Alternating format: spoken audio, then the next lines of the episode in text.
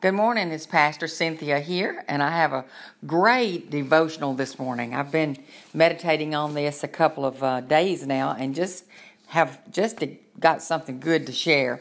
This is coming from John chapter seven, verses one through nine is where I meditated on, but I centered in just on one verse there, and it was verse four is uh, where I centered in on, and I'm reading from the New King James Version. And this scripture reads this way it is um, the brothers of Jesus here, and they're talking to, to Jesus about his ministry. And they said, You can't become famous if you hide like this. If you can do such wonderful things, show yourself to the world. Now, imagine this that what you see here from the scripture, this is Jesus own brothers talking to him. They're trying to get him to go to um, Judea to the Feast of Tabernacles that's coming up.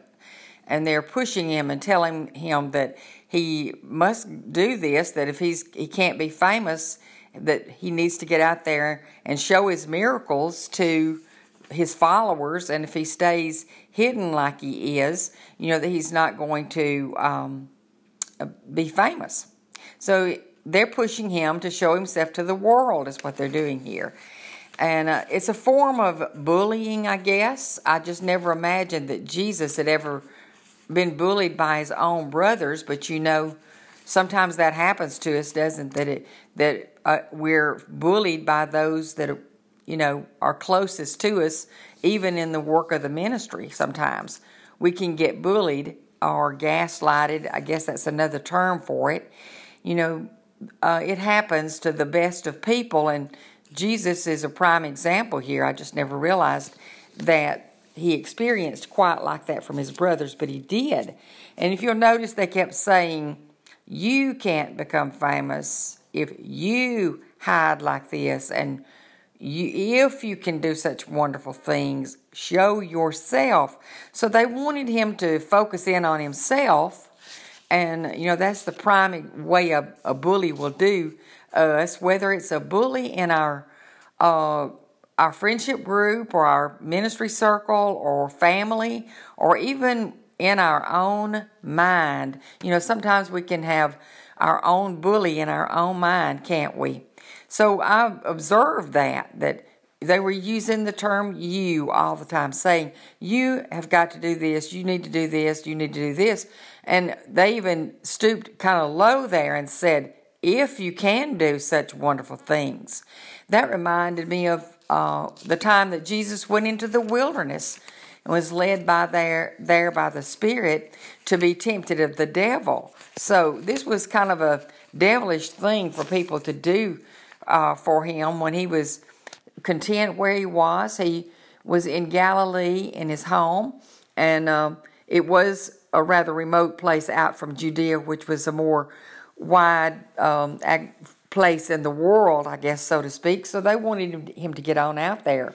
But the thing is, in verse 5, uh, Jesus knew, the scripture in verse 5 says Jesus knew that they didn't even believe in them him, themselves. So they were doing this not because they wanted to help him in his ministry, but they were more or less bullying and taunting him. You know, sometimes I can get that way in my own mind.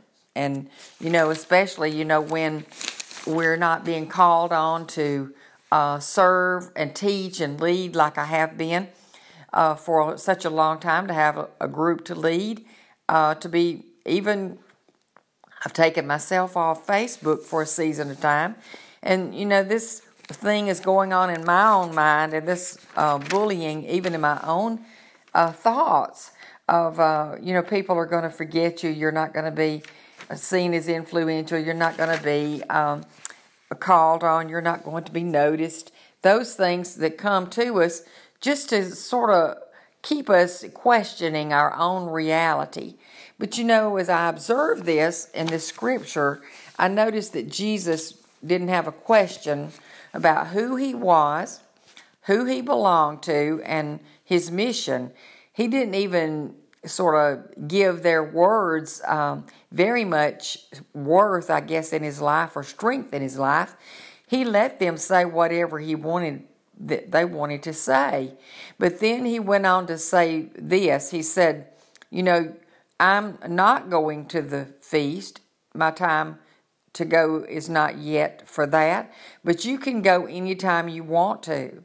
You can go on and do whatever you want to. He didn't try to decide for them what they should do, but then again, he didn't uh, feel less than, you know, like he wasn't good enough if he wasn't going to participate right then. He was just going to wait on God. You know, those of us, particularly like that have been traumatized by bullies in our life in the past, whether it's been in the church, in the family, in the workplace, you know, sometimes others can sense how fragile we are. And, you know, as a gang, they can gang up on us and attack us in different ways and make us just our ego suffer. You know, we can do that in our own mind too, but it seems like the group always wants a scapegoat, don't they? And Jesus did become the ultimate scapegoat for us when he went outside the gate and suffered the, uh, for the sins of the whole world. So he was um, gaining, I guess, some strength for that uh, upcoming task that he was going to have to become the scapegoat for the rest of us.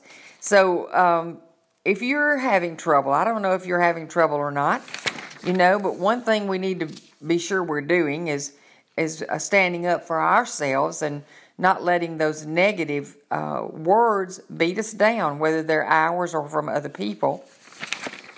And, you know, we also need to not be a victim in anything. So Jesus was not a victim. You know, he was decisive about what his uh, mission was, and he stayed on that. Now, all these men who uh, discredited him, him there or tried to push him there, every one of them became leaders in their own right, but, you know, later on, but at that time they just didn't understand him and they didn't know how to support him or to, uh, what he was doing exactly. So we don't find fault with people. We don't fall out with people just because sometimes they want to um, gaslight us or bully us or even speak negatively about us or to us. You know, not always behind our back. Sometimes it's to our face. But he gave them the freedom to say whatever they needed to. He didn't argue or fuss with them, but he said, you know, it's not time for me to go do that yet. Um, you know, he said, the world hates me because, you know, I confront the world about its evil. And uh, he said, the world's going to hate you too when you stand up to it. And, you know, this bully that's inside your head today, this bully that's inside uh, this uh, gaslighting that's going on in your life, when you start standing up to that, the and calling it evil and uh, deciding that you're going to overcome it and take your life back, then uh, you know you're going to be not liked very well either. Sometimes not even by yourself, but I'm telling you, it's, it's worth it for us to take our life back and to um, not be intimidated by these uh, things that come come to us, trying to control us and trying to get us to second guess ourselves all the time or even to take revenge on us or keep us off balance for whatever reason. So we have to begin to recognize things that trigger these uh, uh, gaslighting situations or the bullying situations or the negative uh, talk situations and look out for one another. Let's let's begin to look out for one another. So I'm asking you today, are you in a position where you feel like you're being bullied or gaslighted or intimidated or with negative thoughts or bombarded, overwhelmed by these things in your own life. And if you are, you know, Jesus is a prime example of there of how to behave yourself in that situation. Uh, for he said, uh, It's not the right time for me to go. He stood up for himself, but you can go anytime. You go do what you want to do, but you know, I already know what I need to be doing. And the world can't hate you, but it does hate me, he said because I accuse it of doing evil. So you go on, but I'm not going to do it this time. I'm not going yet. I'm not going to go uh, that route. So if people are trying to push you or intimidate you about that you're not doing enough, or maybe you're not good enough, or you're even thinking that about yourself, you know, look at Jesus in John chapter 7 today, verses 1 through 9, and you'll be encouraged and you'll be an overcomer.